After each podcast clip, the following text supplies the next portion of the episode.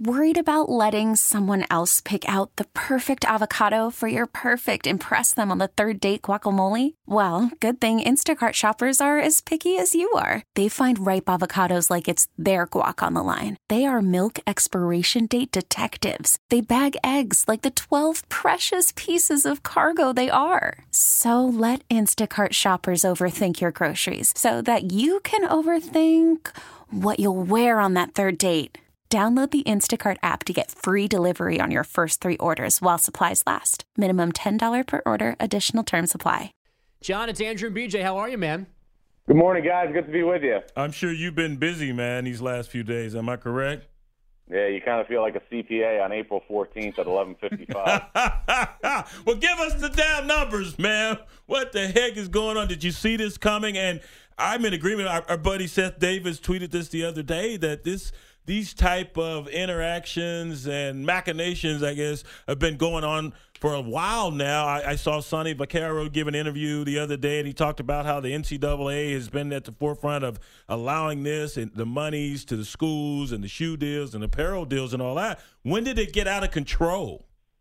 Well, I think that we all understood that in collegiate athletics that under the table recruiting existed. I don't think anybody ever, you know, thought that that wasn't going on. But I think the difference right now with this specific case is this wasn't, you know, recruits going to campuses on official visits and getting a duffel bag full of cash or anything like that. Or this was, you know, assistant coaches wiring money through different third parties in an effort not just obviously to get a kid to commit to their respective institution, but to also benefit monetarily themselves. So this is an entirely new set of circumstances when it comes to what coaches will do to get players and also have people in addition to those players benefit by getting much more than a free education. Jon, how many Power 5 uh, conference schools are feeling safe this morning, or do you think everybody's got some dirt that they're now nervous is going to get dug up somehow? No, there's a lot of coaches in college basketball that do things the right way and take pride in doing things the right way from an ethically and moral standard. But, you know, I do think that everybody is going to be much more tepid with everything they do and how they operate their program moving forward because, I mean, let's face it, the NCAA investigating it was a serious, serious offense. We've seen coaches in the past get show cause penalties and people obviously lose their jobs. But when you are talking about dealing with the FBI and you are talking about federal investigations, you're not talking about potentially being out of college basketball for a year. You are talking about jail time. You are talking about things that will really end your life as you know it. So I think we're dealing with an entirely new set of circumstances. And guys, you know, the interesting thing to me is there's really no end in sight to this entire process because yeah. in addition to what the FBI released on Tuesday when it released that probe that it had come up with and the people that it was set to arrest and potentially indict, you also have to have the NCAA respond to this once the FBI concludes their investigation. And to me, there's a lot of interesting layers to this thing. There's a number of players in this report, okay, that were accused, obviously, of taking improper benefits. Those players can never play college basketball. And also, there were four assistant coaches named in that report that obviously have been arrested. And by a rule that was issued in 2013 by the NCAA, it has been stated that the head coach is ultimately responsible for everything that goes on in his program. That's what had Larry Brown get a nine-game suspension a couple of years ago. That's what had Jim Boeheim get a nine-game suspension a couple of years ago. So I think we still have a lot of layers to peel off here. Uh, Jon, Brian Bowen, how plausible is it that Rick Pitino wasn't aware of this guy and his talent? You know, I think it's very plausible, BJ, that Rick Pitino didn't know what was going on with Brian Bowen. And you'll find a lot of head coaches that, again, are going to command that their assistant coaches get the best possible players that they can. And here's the difficult part. If the assistants on Louisville don't deliver blue chip level players for Rick Pitino, they might lose their job in a year or two. But as we've seen, if the assistants on Louisville do things that obviously are not in the up and up and they get caught, they still might lose their jobs on Louisville.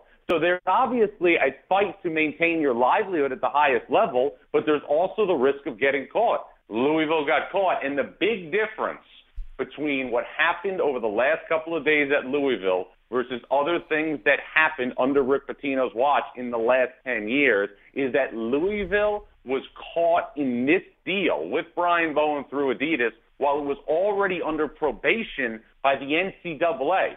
Going into next season, Rick Pitino was already going to serve a five game suspension in the ACC for what happened with the prostitute scandal, scandal a couple of years ago. So even though that was going on, Louisville and their staff pretty much said, we are above the law. Obviously not. Will they get the death penalty, Jon? You know, I don't want to speculate on speculation, you know, in, in, in that regard. You know, Andrew, I think the one thing you have to look at right now is we've already seen after yesterday's press conference multiple players decommit from Louisville that were already committed. My question is this who hires the next head coach because they don't have a, an, a standing athletic director right now because they fired Tom Jurich. Who is the next head coach and what players who signed to play for Rick Pitino, who again were ready to be a part of a top five team and begin practice tomorrow, are going to opt to transfer, which a new coach obviously will be in place, they hope, by this weekend. And then if those kids opt to transfer, will they be granted potentially immediately eligible, eligible status because they signed up to play for Rick Pitino? Now there's extenuating circumstances. Oh, yeah. They have to allow them to move away from that program and be immediately eligible to play wherever they land. Uh, this inevitably comes up the legacy question. I, I know there's still some unknowns here as far as Pitino, his attorneys saying that he did nothing wrong. Uh, the university, of course, sees that differently, and so does the FBI, apparently. Uh, what's his legacy? You know, his legacy is going to be obviously arguably the best coach, I think, at any level that we have seen over the last two or three decades with the way he's changed styles and the way that he's molded more successful head coaches than anybody else in college basketball over the last 20 or 30 years.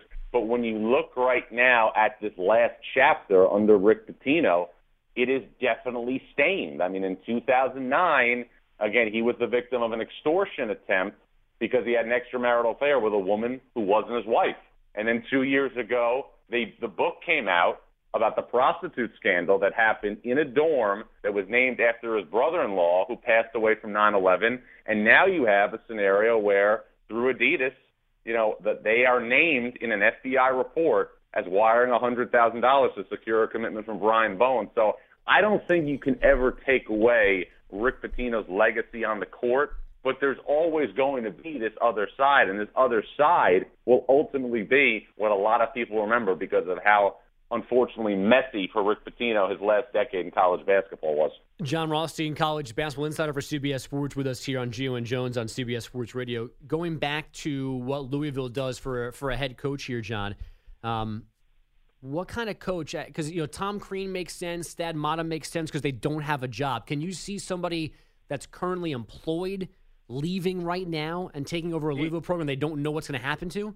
Well, first of all, we have to look at this you know, you look obviously at the Louisville situation. No head coach, okay, can even think about taking over this job if they have a long-term deal.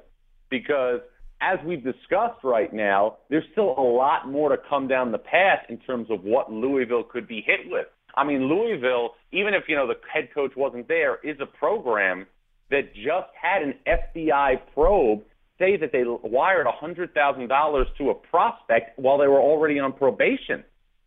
So a long-term deal is obviously going to have to be a prerequisite for anybody who looks to take this job. I think you know you're going to want to hire somebody with the highest of moral standards. Now, guys like Tom Crean and obviously Thad Matta are two people who fit that bill, but they're also two people who aren't hurting monetarily. They don't have to work. They made a lot of money at their past jobs. So you know, I think that, you know, from what I've gathered over the last night, there's a good chance that Louisville will aim to name an interim head coach just for this year, which I think, you know, will be a delicate situation. We've seen people in the NBA do that. We've seen people in college football do that. You know, I believe a couple of years ago at Arkansas, there was that situation right. in football with Bobby Petrino. And who did they hire? John L. Smith. Yep, so, John L. Smith. I, I think you can see something similar, but you know, it's all right now at Louisville being held together with a piece of gum because mm-hmm. you don't have Tom Jurich in place, an athletic director that was seen as one of the best at what he did. You don't have a full-time president in place, and you have right now a program that has just lost two recruits in the rising senior class and could lose more players based on the circumstances that they are probably set to undertake here over the next couple of weeks.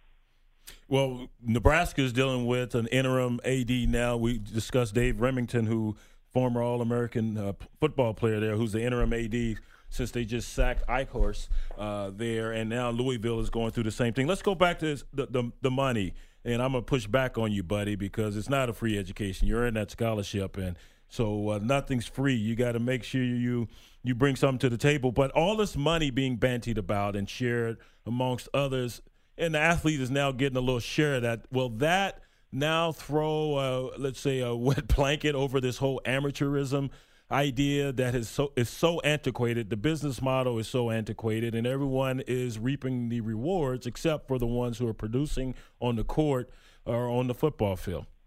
Yeah, I think that it's two different instances because I, I think that this probe by the FBI is more an effort to clean up what goes on in college basketball as it comes to recruiting. I think the amateur issue is a, is a separate entity right now, but it's going to be interesting to see, you know, how they aim not just to clean up obviously recruiting, but you know, clean up the game in general right now because you know, I think, you know, Andrew, you brought up a great point. You know, how many Power Five coaches are concerned right now? I would say that anybody who has ever done anything that wasn't on the up and up is having a hard time when their head hits the pillow at night.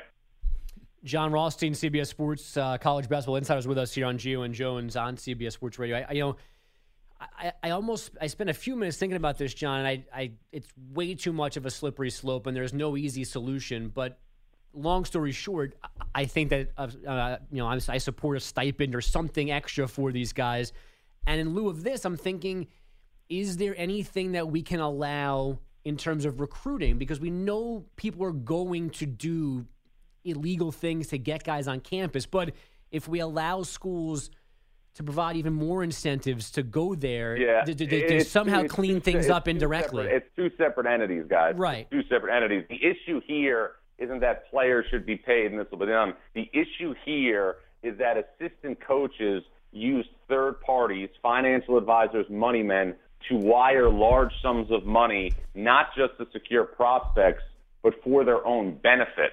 That's the issue here. The issue isn't here whether or not players should be paid. Well, the, I, I, I would disagree somewhat. Yeah, the, there's a larger issue with these guys, the coaches, getting players to go to their universities, which helps their universities and their programs generate a, a ton of cash. But uh, also they get a cut of it on the side. Uh, so I, am with you there, but it still begs the question: with all the money that's being generated, all the money that's infused into these programs for apparel companies, shoe companies. Uh, and, and, what have you, uh, the only people left out of the transaction are the guys on the court, and they have to defer their monetary gains until their their uh, eligibility has expired. And and while I'm not for wholesale paying players uh, across the board, no matter what the sport. I am for them having ownership of their likeness, their marketability. Yeah, I mean, I think that's you know something that we'll have to monitor as this story continues to evolve. You know, if it goes off in that direction. But I think you know the big issues right now is how do the dominoes seem to fall? How quickly will you know the FBI look to make obviously another school a victim, as we saw Louisville become a victim yesterday? I mean, we just saw last night mm-hmm. Alabama released obviously a statement that they began an internal investigation of their own basketball program and somebody who previously was on their staff and worked before going to Alabama as a director of enforcement for the NCAA has resigned. We have a hmm. snowball wow. effect right now in a story that we've really never really seen in our lifetime in collegiate athletics, and it came out of nowhere. Yeah. And this is all happening right now, 24 hours before the start of the season. There was a season that people like me and others uh, for college basketball were planning for on Monday, and then all of a sudden Tuesday morning, a completely different season has emerged out of nowhere. Well, good for you. It'll keep you busy. Now, of course, there are going to be those who want to turn an eye to another iconic program in the state of Kentucky, and that's the University of Kentucky. And John Calipari, with his past uh, transgressions, UMass, Memphis, uh, is there going to be a, a look into that program as well? No, I mean I'm not going to speculate on obviously you know what programs are going to be looked into. I think the next thing mm-hmm. that you know you have to look at is the four programs that had assistant coaches who obviously you know were arrested earlier this week, and obviously what happens at the University of Miami, who sent out a statement late on Thursday night or for Wednesday night that they are indeed under FBI investigation. I think mm. you know Miami is the next thing to monitor here, who acknowledged you know the uh, press release that they're, that they're right now under FBI investigation. John, in some perverted way, are there folks in the NCAA offices that are happy that the FBI did this for them because they couldn't do it and now they get to go on their high horse and start handing out punishments and talk about cleaning up the game?